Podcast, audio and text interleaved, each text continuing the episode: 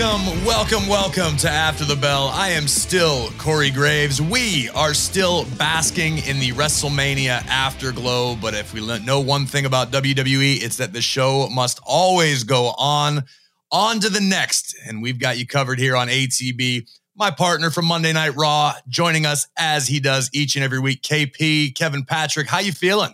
I'm great, bud. I'm great. And you perfectly say it. The show must go on. And that was the case on Monday when several of our big time superstars couldn't make the show. And look, we didn't make any secret of it. We said it on the air as soon as we came on on Monday at 8 p.m. Eastern time that some of the big time stars couldn't make it and weren't there on the night. Yet we still had a banger of a show and it was so much fun. It flew by, didn't it?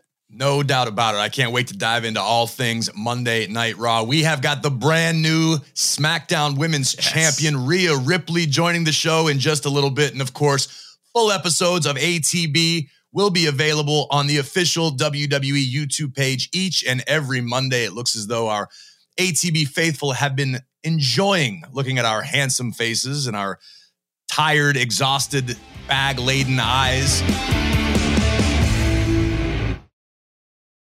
I feel a little human. Got some sleep last night after I finally made it back to Pittsburgh. Spring has sprung.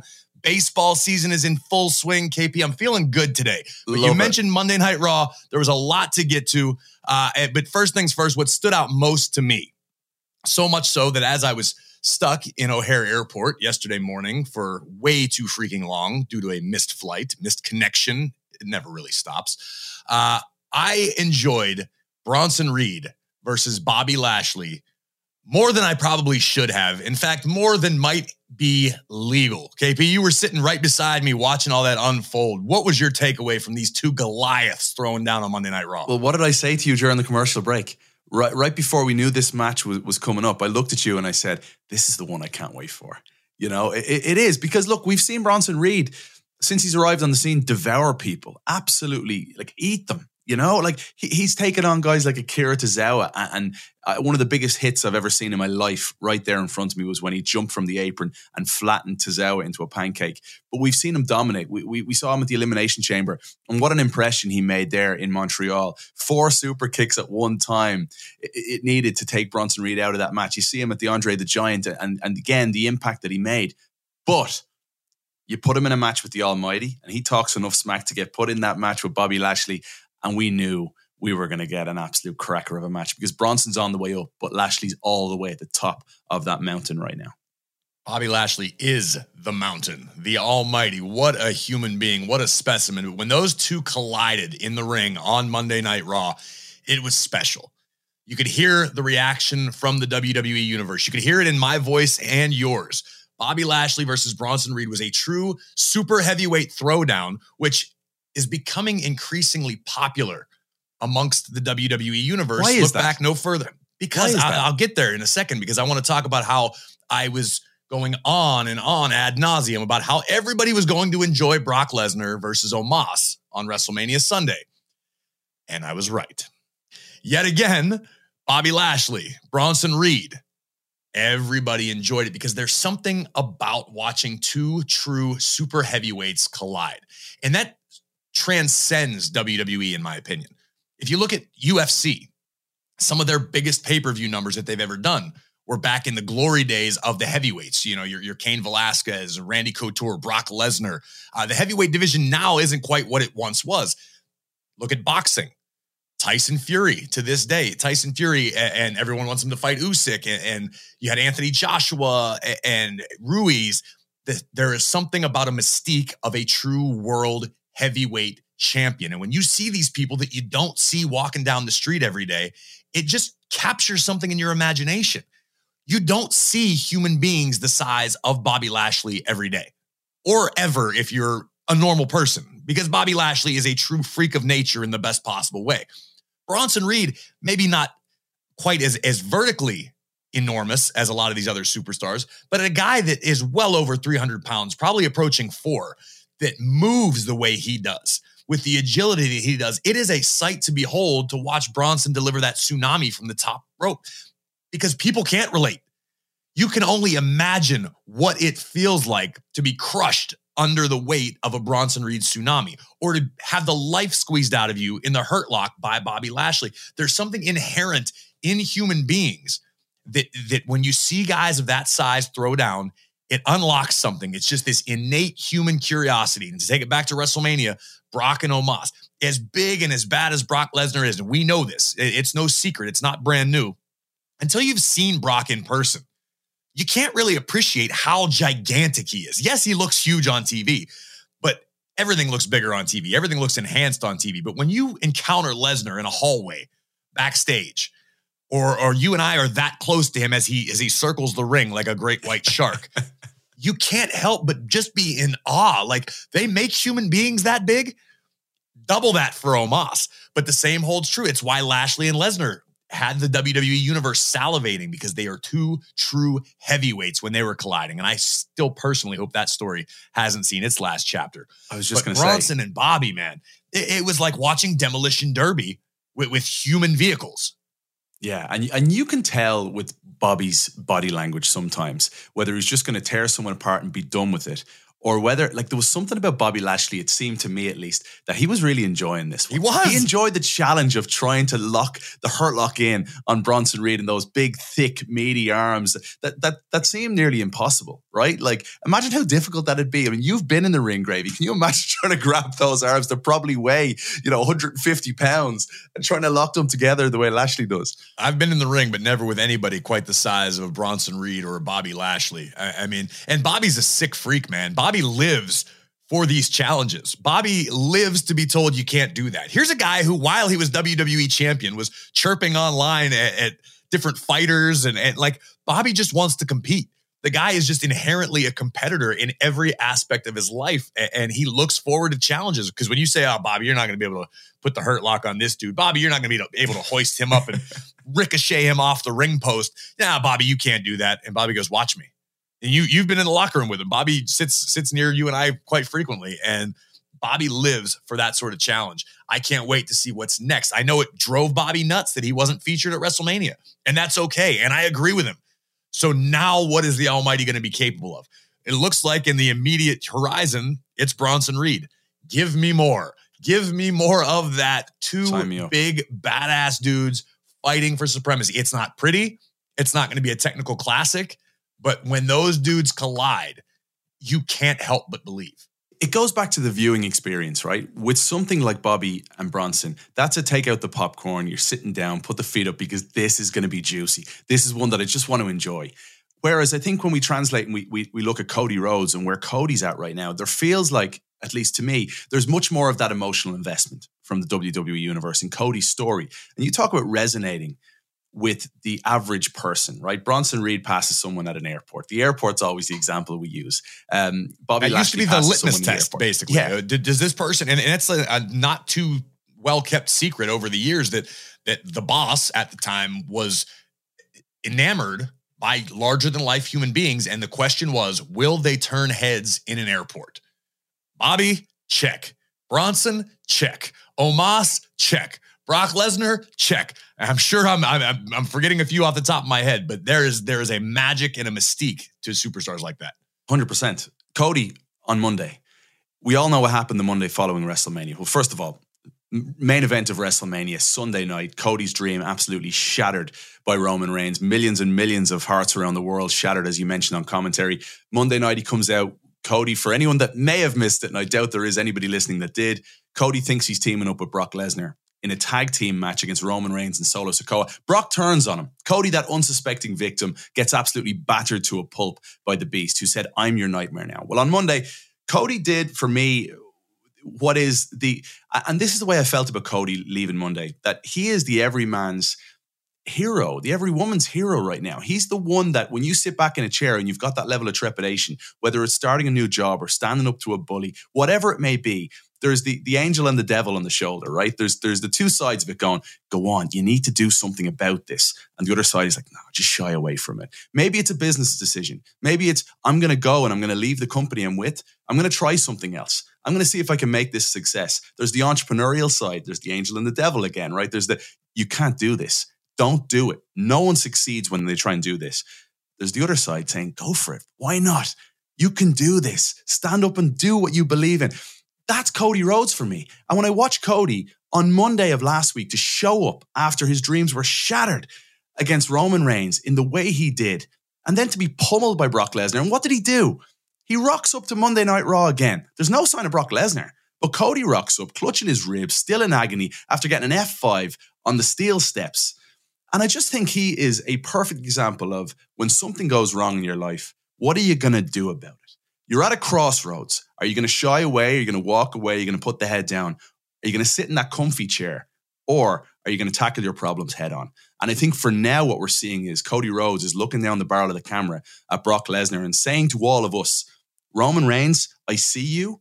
We're going to revisit this, but I need to take a detour and I need to handle business because I, for one, will never be treated the way I was treated last Monday by anybody. Well, unfortunately for Cody, his detour may very well lead him right down in the midst of the Grand Canyon because you don't challenge the beast under any circumstance. Not a wise decision, but I get what you're saying, KP. And it made me think as you were explaining what you're seeing in Cody Rhodes. Uh, I'd be remiss to not bring up what you and I both did on Sunday evening uh, prior to Monday Night Raw, watching the A and E biography on the American Dream, Dusty Rhodes, and and what a masterpiece that was. And if you haven't seen it, stop what you're doing, get it on demand or wherever. I, I'm not entirely sure. I don't have all that information, but find it. It's worth watching a two hour biography on the Dream, and I couldn't help but notice a lot of the parallels. And they even referenced some in the, in the biography, the, the the parallels of Cody and Dusty. But to your point, Cody is the everyman, but I'll do you one better. Cody's the best case scenario everyman. And there's only room for one of those generally at a time, not necessarily in a generation. There can be multiple. We've seen in the past, uh, Daniel Bryan occupied that space. Kevin Owens occupied that space for a while as the, the relatable. All right, you know what? I, I think, I believe that guy can kick somebody's ass, but I want to go have a beer with him. And, and it's not too far out of the realm of possibility I could become that. Cody to me is that on a slightly higher level. He is the superhero version of the everyman. Dusty was the common man. Dusty looked like the common man. Dusty spoke like the, the, coolest version of the common man, but you can hear it in the passion that Cody speaks with, in the conviction every time he has a microphone on Monday Night Raw. The mentality is there. It should come as no surprise to a man who was raised by the American dream, but it's almost as though Cody has taken the groundwork that Dusty laid for decades, for generations, and has picked up where Dusty left off. And I don't mean to, to draw constant comparisons because I know it's very important to Cody to carve his own path and make his own legacy independent of the American dream, Dusty Rhodes. But Dusty casts such a massive shadow, it's difficult. There's always going to be comparisons forever. One thing Dusty never did was battle Brock Lesnar. That's a that's a different tier of superstar, and Cody's gunning for the beast, which is nuts. And I cannot stress that enough. It's going to be fun to watch for all of us. But Cody, probably not so much. But I just, I agree with you in what you're saying and what you take away. And I value your opinions, KP, because you're not of this world.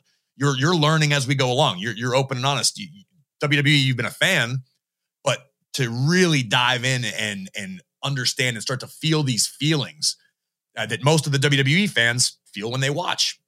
And, and I, I agree with you. Can I ask you? We, we we went for a steak afterwards, you and I, after both separately watching the Dusty documentary, which was tremendous. I had a chance to chat with Cody, by the way, on Monday about that, um, and he had seen it before, you know, and and and a lot has happened since the filming of that documentary and the release. Obviously, what ten days ago, eleven days ago at WrestleMania, that's happened since then. Sure, How, you knew Dusty extremely well. How proud do you think Dusty would be looking down on everything Cody has achieved since coming back to WWE. I, I, I, don't even think I could adequately put it into words, other than the fact that knowing Dusty as well as I knew him, while he is no doubt beaming with pride, Dream was always one that wanted to know what's next. Never rest on your laurels, never get stagnant, don't bask in the afterglow too long because it's on to the next. That was always Dusty's plan. Okay, baby, you got where you wanted to be. Where you going now that you're there? It was never just okay. Hey, the, the story's written. Great, great job, everybody. Hats off. Let's let's move on. No, no, it was always on to the next. So I guarantee you, Dusty would be extremely proud. But I also believe that Dusty would still be the greatest motivator in the world, insisting that Cody continue moving forward with this this journey, this story. And maybe that's in the back of Cody's mind. And that's why he showed up last Monday. That's why he showed up again this Monday. So love that story. So the, the title didn't change hands. Cody wasn't the winner, but the title did change hands, uh, Gravy, on Monday night. it was a stunner, an absolute shocker, an upset to see the Hall of Famer. And I know it was Trish as opposed to Lita. Lita hit backstage. We still don't know what exactly happened there, alongside the man Becky Lynch dethroned by Liv Morgan and Raquel Rodriguez. Where do you want to go with this first? Do you want to talk about Liv or Raquel, or do you want to talk about what happened on, on Becky's team? Well, I, am old school in the sense that we need to talk about the champions. The champions are, are going to drive the ship, so to speak, in the women's tag division. And I think it was really important for Liv and Raquel to emerge victorious. And I think as far as the women's tag team championship go, I, I'm probably going to catch hell for this. It's never really caught fire. It's never been a very strong division. It's always been sort of a an amalgam of thrown together tag teams. And okay, well, I'm going to team with this person tonight. We have a tag title match. We didn't win. Okay, time to get a new partner. It's always just, it's been very transient and, and constantly in flux. And I'm talking the entire existence of the title since the very, the, the very beginning. Um, I think Liv and Raquel could be a duo who have what it takes to really solidify the division and maybe sit on top for a while and maybe inspire some other superstars who maybe aren't getting the opportunities that they so desire right now, uh, who want more TV time, who want promo time, but they're not getting it for whatever reason. So maybe somebody sitting backstage or somebody sitting in catering or maybe a couple people sitting in NXT are going, you know what?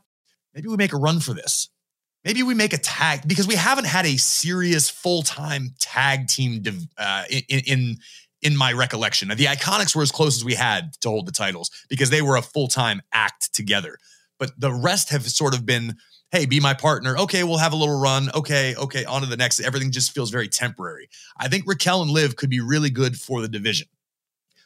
With that said, it couldn't have worked out better in their favor that they had to beat Becky Lynch and Trish Stratus. It would have been just as impressive had it been Lita, but as you mentioned, Lita's taken out, Trish comes in. It was really wild if you think about it that you had multiple generations of talent in one match. You had Trish, who's a Hall of Famer, who's still in phenomenal shape and can still go. You've got Becky Lynch, who's still one of the biggest stars in the industry. And you've got Liv, who's sort of flirted with the top of the mountain. She's been SmackDown Women's Champion, but still hasn't really latched in as that that main character yet yet being the operative word. And Raquel, who, uh, you know, no, no fault of her own, is still very green in this business and is learning on the job.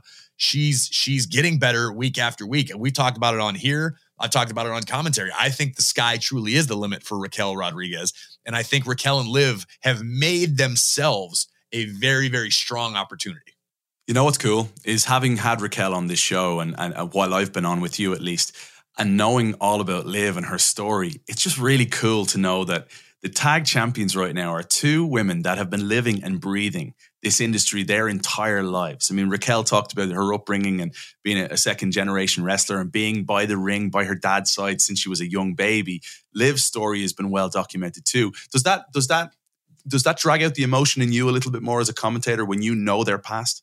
I think it can. I think it definitely is, is a storytelling mechanism that we can utilize. I mean, you hear a lot about backstories um, for, for a lot of superstars. I, I think to me, the biggest benefit they have on their side is the fact they beat Becky Lynch and Trish Stratus in the same match. I, that that's something you hang your hat on. We talk about star making performances. Lynch is a star maker. Trish has been a star maker. And as a Hall of Famer, she still possesses that capability. Um, I think it definitely, the potential is there. Now the question is, what do they do with it? Knowing Liv as, as well as I do, I, she wants to be featured. Liv wants that spotlight all the time, no matter what. And that's a great mentality to have in this business, in this company specifically. When you want it to be all about you, you will do what it takes to make it about you. And I think that's the mentality that could serve both Liv and Raquel. I think Raquel, by association, will take a lot of the spotlight. And I think that the, the opportunity is right for these two women to really make a serious division out of it. And I'm not, not saying just a serious run as champions. I'm saying they can legitimize and bring a lot of credibility to the women's tag team division. And I think and I hope, like I said a few moments ago, that a couple women are paying attention, going, hmm, all right, I can't get a shot at Bianca yet. I'm not ready for Rhea yet. Um, you know what? Hey, you're you're not doing much right now. Do you want to make a run? And, and eh, like I'm an old school guy. I'm, I, I want to see tag teams with matching gear, like Raquel and Liv had. I want a tag team that has like a name. That's not just some weird mashup of their names, which is God. We got to go. Can we can we get rid of that as a business? and not like as a culture, I'd love to, but I don't have that much reach. But as a as a WWE superstar, commentator, whatever, in our business, can we just stop just putting names together? Like, oh, uh, oh, Braun Strowman and Ricochet. Let's call them Braunachet. Like, uh, come up with a name. Everybody. You to call this podcast Great Pat or something like that? No? Shut up. Shut up, KP. that was the worst idea you've ever had. I, yes, I, don't know why. Because it was a terrible idea. It was a terrible idea. You've, you've got my ire all raised up. I worked myself into a lather, but I'm going to bring it down a notch. I'm going to bring it down in spite of the fact that we are, there's still more that happened on Monday Night Raw that I'd love to get to. As we mentioned, it was a wild one. Uh, we mentioned at the top of the show that the talent weren't able to make it, a lot of them. Uh, but we still put on, as you said, a cracker, I believe, or a yeah. banger. Okay, cracker, a cracker of a show. Belter, I, banger, whatever you want. Belter, banger, cracker. It was fun. It was awesome. I cannot wait to see what Monday night holds, just like I can't wait to see what Friday night SmackDown holds for the entire show, but in particular, our guest at this time, a woman who crowned herself the brand new SmackDown Women's Champion at WrestleMania in one of the greatest matches I've ever had the chance to call. Please welcome to After the Bell for the first time in over two years, Rhea Bloody Ripley. Rhea, first things first, congratulations. Uh, you've had a little over a week now to sort of bask in the afterglow of your SmackDown Championship win at WrestleMania. It's it's been able to sink in a little bit. It's not the immediate exhausted Raw after or the week of media that I'm sure you did in the immediate wake of WrestleMania. You've at least slept a night or two in between. How do you feel? um, I'm definitely feeling a lot more rested than I was Mania week, of course. Um, but I'm I'm excited. I'm happy. I'm I'm keen to see what the future holds, especially with like I feel like this is a new coming in the women's division. It's been really cool watching like Bianca have the title, myself have the title, Raquel and Liv they've got the tag team titles now. So like it's sort of bringing me back to that time that Raquel had the NXT Women's Championship, Bianca had the SmackDown, and I had the Raw, and it was like the new like round of women are taking over and it's just like a really cool and like proud feeling to be able to be a part of that corey talked a lot about how this is one of the greatest wrestlemania matches of all time on last week's podcast. Corey is not the only one. A lot of big time names from Becky Lynch to Ric Flair have been really talking about this match in, in a glowing light, Rhea. I know you're a humble person, but come on get off the fence here and just be honest with us. Did you feel that in the moment? And since, have you had a chance to look back and really revel in it and, and, and understand why it's receiving such praise? Yeah, I mean, it, it is really, really cool. Um, I have to, I have to say, it. it's it's epic. And it, coming out of that match, I did feel like we stole the show. Like I feel like we went out there and you we did. left everything we had in that ring, and that's why we proved to everyone exactly why we should have been in the main event spot like yes, we didn't have a good build like Sami and Owens and the Usos did, but at the same time, like Charlotte and I, every time we step in that ring, we bring the brutality, we bring the ferociousness. We go out there and we just beat the living crap out of each other. Um, so I feel like all the praise that we got, uh, it made me happy and it made me proud that we went out there and we, you know, beat the crap out of each other and people loved it. But yeah, I don't know. It's like it's a weird feeling. I'm I'm I get it. I do get it. Aside from from approaching the match, knowing that you guys were going to go in there and beat the crap out of one another, where was your head at? And, and I know you you obviously communicated with Charlotte prior to the, match itself. And both of you guys were pretty vocal. Charlotte, I know I, I, read in multiple outlets about being upset to to an extent, to your point about not going on last, not having that main event spot the technical main event, the traditional WWE WrestleMania main event. Make no mistake about it, you guys were a main event. How did you approach that matchup? Did you know that you were, were going to go out there with that? I assumed you had a follow that mentality. Yeah. I mean, it's a lot like how I felt going into the first women's War Games match. Um, we had our War Games shirts and it was FTMF. Um, that's what was printed on the back of them. And that's the same mentality that I had going into this WrestleMania. Uh, the day of was a complete mess for me. I was just like emotionally um, unstable, I want to say, because of the lack of sleep and and everything sort of coming full circle. But I knew that as soon as my music played and I stepped out of Gorilla and into the light with like all the fans staring back at me, I knew that I was going to switch on, and and that's when the Rhea Ripley you see comes out, and that's when all my confidence comes rushing through my body, and I know that I'm going to go out there and do everything I can to steal the show. In that moment, walking out of Gorilla in front of 80,000 members of the WWE universe, screaming that atmosphere was unbelievable, unforgettable. Were you in it with the fans from that moment, or were you still so laser focused on the match that you kind of it was white noise to you? Because I've heard both. I've heard superstars in the past say both. Some people say they hear every every chirp, and some people say they don't hear anything. Yeah, so I'm normally like white noise, like nothing affects me. I go out there and I just like I do my thing, but I didn't have any time to sort of prepare myself in Gorilla. Um, I was searching for water because I hadn't drank in the last like four hours. So I was trying to find water, which was on the other side of Gorilla to where the entrance was. So then I started walking over there. I bent over to grab a bottle of water.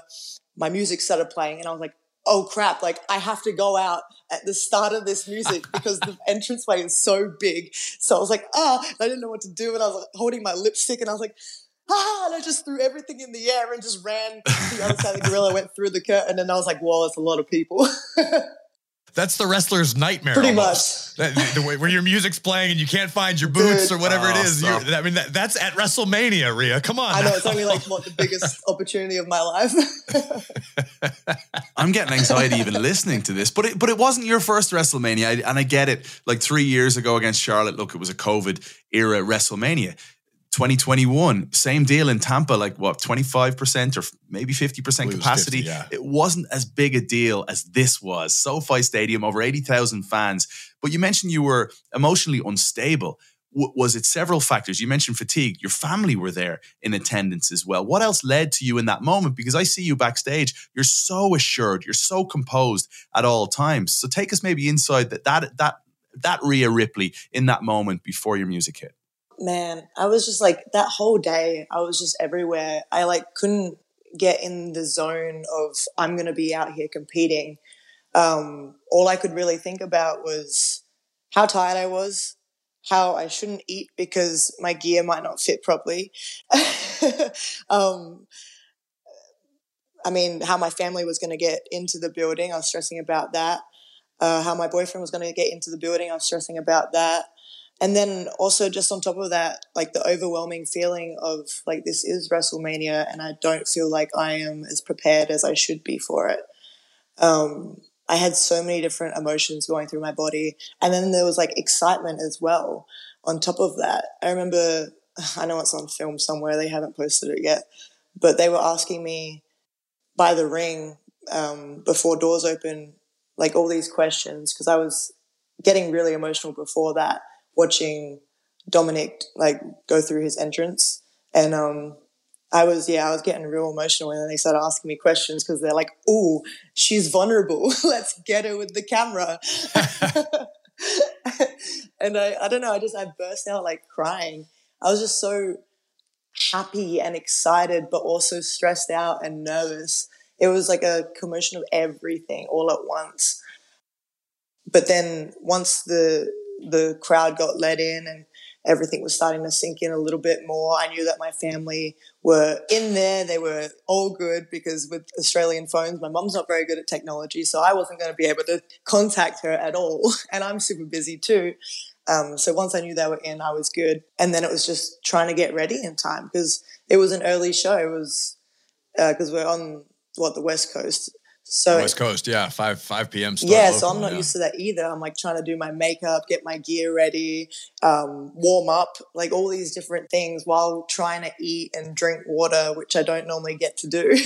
I normally have people feeding me like fruit all day.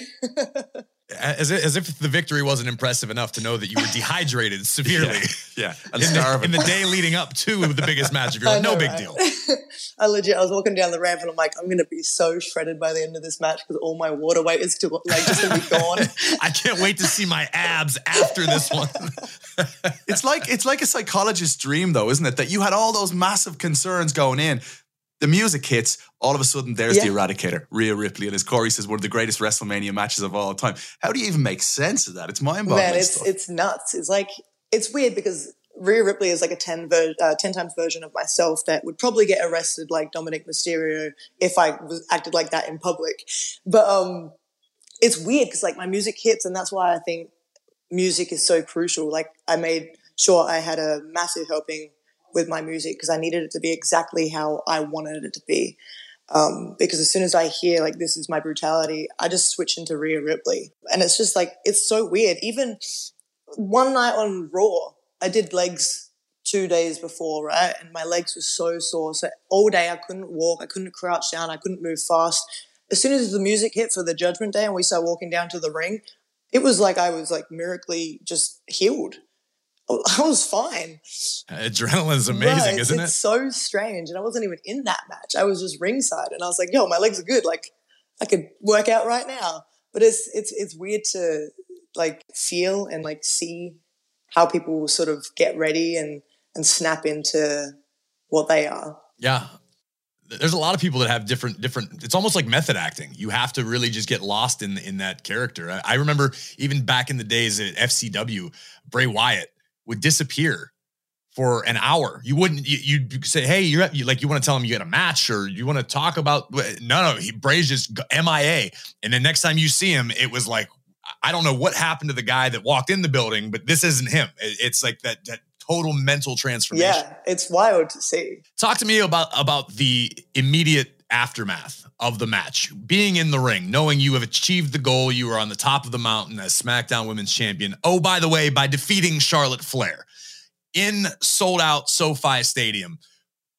Can you describe the feeling that you felt once the referee counted three? I don't know if I can actually describe it because there was so many different feelings going through my body. I was just like, I was so happy and just excited overwhelmed. I could like I could see my family in the crowd, so that was getting me emotional too.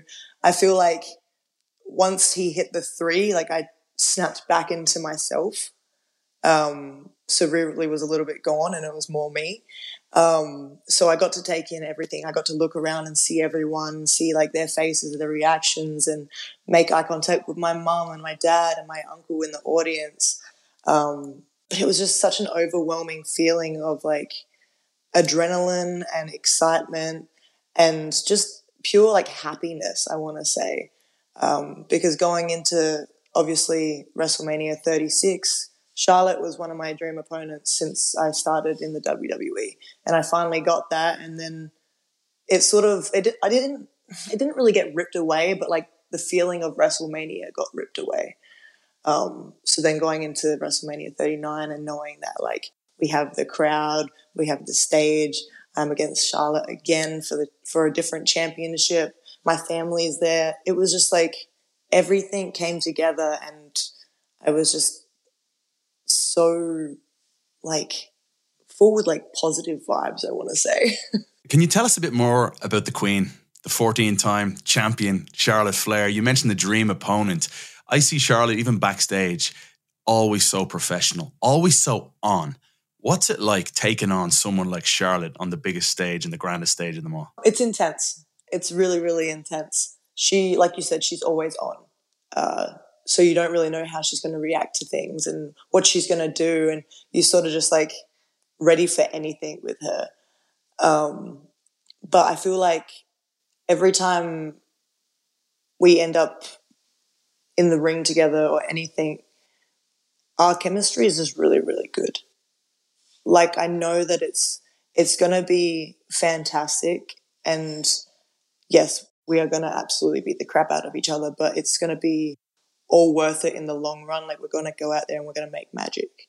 Um, but yeah, definitely building up to like the big match is very intense because she, like you said, she's always on and you don't know how she's going to react to something, which I love because it keeps me on my toes at the same time. It keeps me staying on. And I think that's why I enjoy being in the ring with someone like Charlotte because we bring out the best of each other. Um, we're both extremely competitive people. And I feel like you can see that from a mile away while watching us wrestle.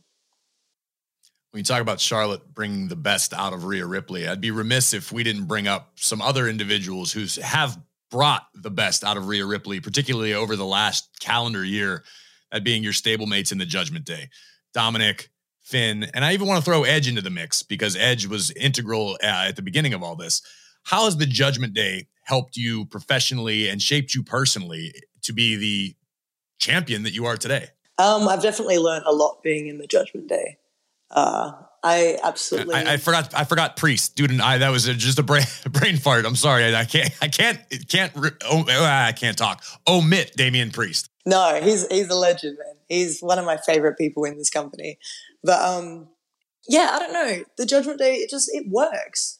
Um, I feel like we've all grown individually within the group as well, which has been really really cool to see. And at the start, when it was me, Priest, and Edge, I feel like I learned a lot about myself and my own confidence when being in the ring with them boys. Um, especially learning from someone like Edge. He's a legend in this business. I loved him growing up. He was one of my favorites. I cried when he retired. Um, so knowing that I get to go out there and stand in the ring with him and back him up and he has my back as well, it was really, really cool. And it just like, it brought me to this other side of the business where like I do get to be in the ring with the boys and I do get to be around them and listen to how they talk and how they do things. And it was a real like different learning curve for me, which was really fun. Are you talking about in in regards to how the female competitors approach things versus the men? Is that is that more what you're talking about, or, or just those particular guys?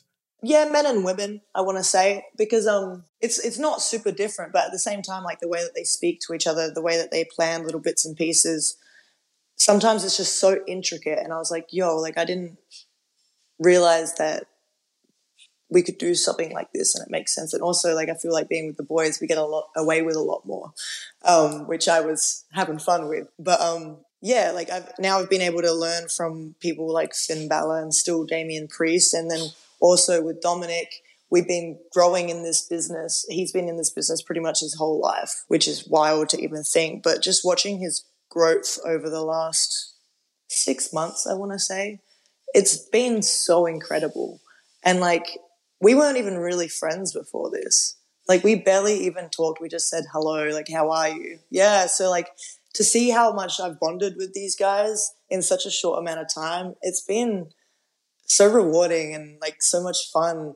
And when we're out there, we all just help each other which is like wild. Like a lot of the time you don't even see it. Like we're slowly like we're quietly talking to each other, telling each other like what we should do or how we should act and and like what the plan is sort of thing. Um so like it's been it's been a lot of fun. To think Edge started all this and you went and stabbed him in the back the way you did. But Rhea, on, well, on that note with Edge, in ring, Edge said, I started the judgment day and I wanted to select superstars that I knew needed to be at the top and that could absolutely be at the top, but they needed to be elevated. So it's worked. And he he has a point. When you look at where Finn is right now, Dominik, Priest, yourself, you've all been incredibly elevated over the past six to, to eight months or so. When I was watching, and this is last week, I was watching the Raw after Mania from last year. Yourself and Liv Morgan had a moment in the ring where you were disgusted, you walked away. But I, I, I watched the whole show and I came away from the show thinking, man, Rhea Ripley's presence, Rhea Ripley's character, everything about you has been totally and utterly elevated.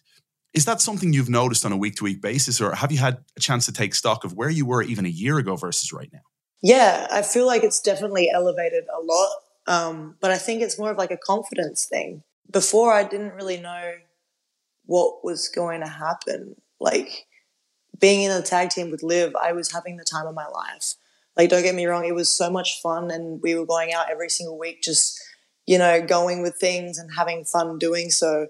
But I also didn't know how my career was gonna like go. Like I didn't know which direction it was gonna head.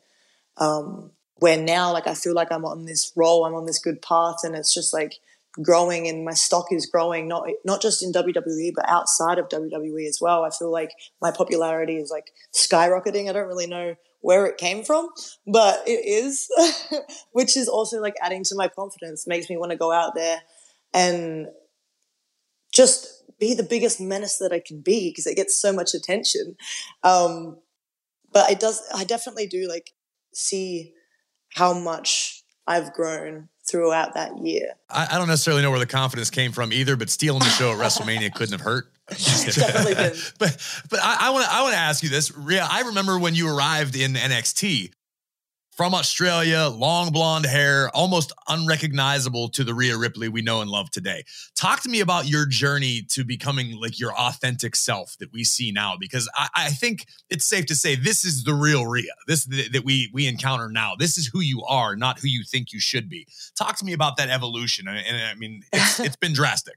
Yes, I was really, really like scared and shy and, and timid when um I first started here in the WWE, and I remember growing up and watching WWE, there was never really women that were like heavily tattooed except Lita. Like she was the only one really. Um, but when I was growing up, like there was pretty much no one when I was watching it. So I thought I couldn't get hired unless I didn't have like tattoos pretty much. So that's why I, I didn't have the tattoos. I didn't look the way that I looked. You wanted to be the clean slate. Yeah, yeah. pretty much. Like I, I, I just that. wanted to get hired so bad. I was like holding off on everything and just hoping for the best. And I, I always did what I was told. I just wanted to make people happy. I wanted to do my job the right way and just like not push anyone's buttons pretty much. And that's the Rhea Ripley that you saw in the first Mae Young. I was just a young 20 year old trying to make it in life pretty much. But between like the first Mae Young and the second Mae Young, I went through a lot of crap um, at work and at home. Like uh, my relationship was really rocky. Uh, I missed home. I was incredibly homesick. I didn't feel like I belonged. And I didn't like that. And I was starting to hate myself for it. And I just felt uncomfortable in my own skin to the point that I just had to like throw everything that I thought was right away pretty much. Um, and I was like, you know what? I'm sick of this. Like, I'm, I'm just going to be myself. And if it doesn't work, at least I went out being myself. I don't care anymore. Like, I don't care what people's opinions are of me. I'm just going to do my own thing. And um, I'd wanted to cut my hair for a long time, but I was like so scared. It's such a scary thing. And um, I always use my hair to hide behind. Um, but one of the guys at the PC was like, I think you would rock short hair. Like, just do it. And I was like, all right, I'm going to do it. So I cut my hair and gradually it got shorter every single week, every single NXT show. it got shorter and shorter. But I think I just finally started like accepting who I was and like, like I said, not caring what everyone else thought of me. Like I started to get the tattoos. I made sure to get pants as gear so I could get my legs tattooed because at the time they were like, you can't get tattoos unless they're not visible. So I was like, all right, I'm gonna change my gear to pants. exactly. loophole. Like you can't rub them off once they're on. So, and then eventually I got the shorts because my pants weren't ready in time. So I just had last minute shorts made on the day of the pay per view. So that was fun. So now everyone's seen my tattoos and they can't really take it back. but um, yeah, I don't know. I think it's just it's more been growth as a human and just growing up in general. And it's sort of portrayed into my work and into the Rhea Ripley that you see. Um, it's def- I, know, I narrow it down to confidence. It's all about confidence. Rhea, it's it's you have a landline at your house, Rhea? Is that what? Yeah, who has a landline these days? I'm hearing a landline. I have painters here. Oh, okay. it's Big Zach Morris saved by the bell job. Yeah, I, I, just had a flashback to the dinner table. I was like, oh no. No. um, oh man. But Rhea, thanks so much for for opening up the way you did. I mean, that's that's incredibly um, motivating, I would say, for an awful lot of people watching this show right now. I, I can't begin to move on from the fact that you still are only 26 years of age. So for you to figure out all of this stuff at such a young age, like we talk about Bianca and Raquel and breakthroughs, you're closer in age to Roxanne Perez, you know? So for, for so many people listening to this right now, it's such a motivating factor that you went through such hard times. Was there any breaking point? Was there any moment throughout all of that where you you had to lean on someone for advice, or was it simply Rhea Ripley herself saying, "Right, this is it. Enough's enough. I'm going forward the way I want to go forward." The two people that I really like have to give credit to um, are Raquel Rodriguez. She was she's my best friend. We went through so much at the performance center together. We were the only two girls in Scotty's class, uh, so we trained with the boys. Um, and Scotty's the other one. Every single day at training, he would see me be so depressed and upset and just like question everything. And he would take me to the corner of the ring, tell me to wipe my eyes and like just give me a little pep talk sort of thing. And he'd be like, You're doing great. Like, don't listen to people. You're doing fantastic. You're learning, you're improving, and it's going to get better. And you're going to leave people behind. And that's exactly what happened. So, Scotty and Raquel are the main two. You're referring to Scotty Too Hottie, Scott Garland? Yes. Right on. Well, Scott's prognostication turned out to be correct. I think it's safe to say you left quite a few people uh, in your dust, which begs the question now that Rhea is the SmackDown Women's Champion, I know the draft's right around the corner, everything's sort of up in the air. What's next? What is left? I don't want to say what is left. There's still plenty left for you to accomplish. Where where is your focus shifting to next? Man, just pure domination. the Judgment Day, we, we've talked about it so many times. We want to take over the WWE and we're slowly chipping at it. Um, so I think just like for me, making as much history as I possibly can and leaving a legacy that is remembered for years and years to come. Um, that's my main goal, I want to say. But I think just taking over the WWE in general, we want to run this it sounds insane. This have a couple people say, "Oh, when we're going to take over WWE." We've heard that for decades and decades, but nobody's really done it. But to KP's point earlier, the Judgment Day had an extremely heavy presence all weekend at WrestleMania. You may have been the one to to emerge with the gold, but Finn goes through Hell in a Cell with Edge. You've got Dominik and Rey, which is still not over, and two of the best entrances of all time, by the way. But the Judgment Day has very slowly and steadily crept up the mountain in popularity. It wasn't like you guys came and did something. I mean, yeah, drastic. You dropped Edge, and, and that. I mean, that's that's pretty heavy, but it's been consistency. How do you guys remain so consistent? Because now you don't have Edge, and you don't have necessarily that that father figure, that influential backstage figure who can maybe make things happen for you. It's on your shoulders now, all of you guys, and collectively you've continued to succeed. How do you do that? Uh, we just take our own opportunities. We don't wait for them. We make them. Um, that's why you see us running out there all the time because we're making our own opportunities. We're making sure that our faces are seen on Monday Night Raw, Friday Night SmackDown. We're making sure people, I, I want to say acknowledge us, but you know, make sure that people, yeah, yeah. Gimmick infringement. so when you say take opportunities, you mean like Damian Priest throwing one of the hottest commodities on the planet through a table? Yeah, yeah Bad Bunny. Like that. But you know, Bad Bunny should have, you know, stayed in his own lane. So All right, Rhea, I gotta put you on the spot. If there's somebody left that you have not yet competed against, let's just say WrestleMania next year, just just for the hell of it. What does WrestleMania next year look like for Rhea Ripley? Oh, someone that I haven't competed against. I think so. Just for just for the WWE universe's sake, just something. Or, or if there's somebody who still jumps to your front of your mind and go, I don't care about anybody else. I still want that. I think one of the I one of the main ones is I want my singles match with Beth Phoenix. I want my singles match, not a tag, a singles. But chills. If she doesn't, if she doesn't fit the mold of what we're going with, and we're going with first time ever, I want to say Lita. I think that would be a lot of fun. Okay. Lita and Beth are on the list. And we have a bad habit here on this show of speaking things into existence. I don't know why, I don't know how, but I've had a pretty strong track record. So I like your chances Sick. of eventually getting the one on one with Beth or Lita. And I have to ask, while we're on this subject, it's a match that everybody's clamoring for. I know it's sort of happened in different iterations in the past, but what is the likelihood that we get the EST versus the Eradicator on a premium live event somewhere under the bright lights. Champion versus champion. I'm asking for this. I can't speak this into existence. I'm, I'm asking. I want this too. Um, I'm hoping that it does happen at some point. Uh, with us being on different brands, uh, it'll be interesting to see if it does actually happen. But we've had champion versus champion before. I mean, we have one guy who has both championships from before. Exactly. I, the internet's the internet is so mad at me right now for suggesting that. Let's just combine them. Let's do an undisputed WWE Universal Women's Championship. I have seen that. So then, then, we can acknowledge you, Rhea. Exactly. See, it, it all ties together. this is why they. this is why they pay me the big bucks. Exactly. I've actually seen that on Twitter. I've seen a few people post about it, and I'm like, maybe it might happen. But then I've seen obviously the other side where people are like, no, please don't unify the titles. But I guess we'll wait and see. Let me just say this.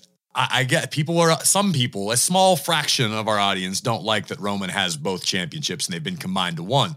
But no one's going to argue that Roman is doing straight up historic work right now there's still room on the women's side of things to make more history, Rhea. yes, there is. It seems to be a thing you have a little bit of a knack for these days. Just a little bit. Just say I wouldn't mind it. And even if even if you're SmackDown Women's Champion, it can still be Monday Night Mommy, right? Exactly. It's always Monday Night Mommy. Always. there we go. Always. Well, Rhea, thank you so much for taking some time out of your crazy championship schedule. Hopefully, you get a little rest, drink some water. I will. I'm reminding yeah. you now because you may have to fight at some point in the future. So get get hydrated. Look at that. There you go. Getting hydrated. That is championship ish right there. Rhea, well, good luck. Keep doing what you're doing. I cannot wait to see how this championship reign plays out, and I know I'm not alone. Thank you. Cheers, Rhea. Cheers, guys. KP, that was fun. As, as, terrifying as Rhea Ripley can be, I like to I like to draw the comparison of Corey Graves and Rhea Ripley. She's crunchy on the outside. There you go. What what is it you say? Soft on the inside. Perfectly said. Yeah, and I, I, don't know what it is, man, about me and the way I'm made up, but I always seem to find my TED talk, and within that, like Rhea Ripley, what a TED talk that was from from from the intimidation of of others, and now to be able to look at them wherever they are, whomever they are, as SmackDown Women's Champion, and and how she's grown and evolved as a superstar in WWE. Massive respect for Rhea Ripley. Long may she reign. Big style, big style. Before we go, we need to give a big congratulations and shout out to everyone involved from WWE. We were just nominated for our first ever sports Emmy for Wu becoming Ric Flair. So to, to everybody from Ben Hauser and all his team um, back in Stamford, the documentary team, Kevin Dunn, everybody involved in putting together becoming Ric Flair. It's such an outstanding documentary. Tom Rinaldi asking the questions, uh, top class. But to see WWE get that recognition on the sports side, I think is huge. No, it's absolutely awesome. It's much deserved, and I believe it's been a long time coming. But our documentary team, second to none. Uh, as we mentioned earlier, the the new biography on A and E for the American Dream, Dusty Rhodes, Iron Sheik drops this coming week. Uh, make sure you are all caught up. Maybe we'll discuss that a little bit next week here on ATB. But in the meantime, make sure you're following us at After the Bell WWE on Twitter, Instagram, and Facebook. You can find me at WWE Graves. You can find Kev at Kev underscore Egan. Uh, Rhea, I don't know where we can find Rhea. We forgot to ask her, but you can find her. Trust me, if you follow us, you already follow Rhea Ripley. Make sure you're listening for free wherever you get your podcast. Just search after the bell and hit the follow button so you never miss an episode. That includes full episodes of ATB on the official WWE YouTube page each and every Monday. Don't miss it. We'll be back next week with more wisdom, more vitriol, and more WWE after the bell.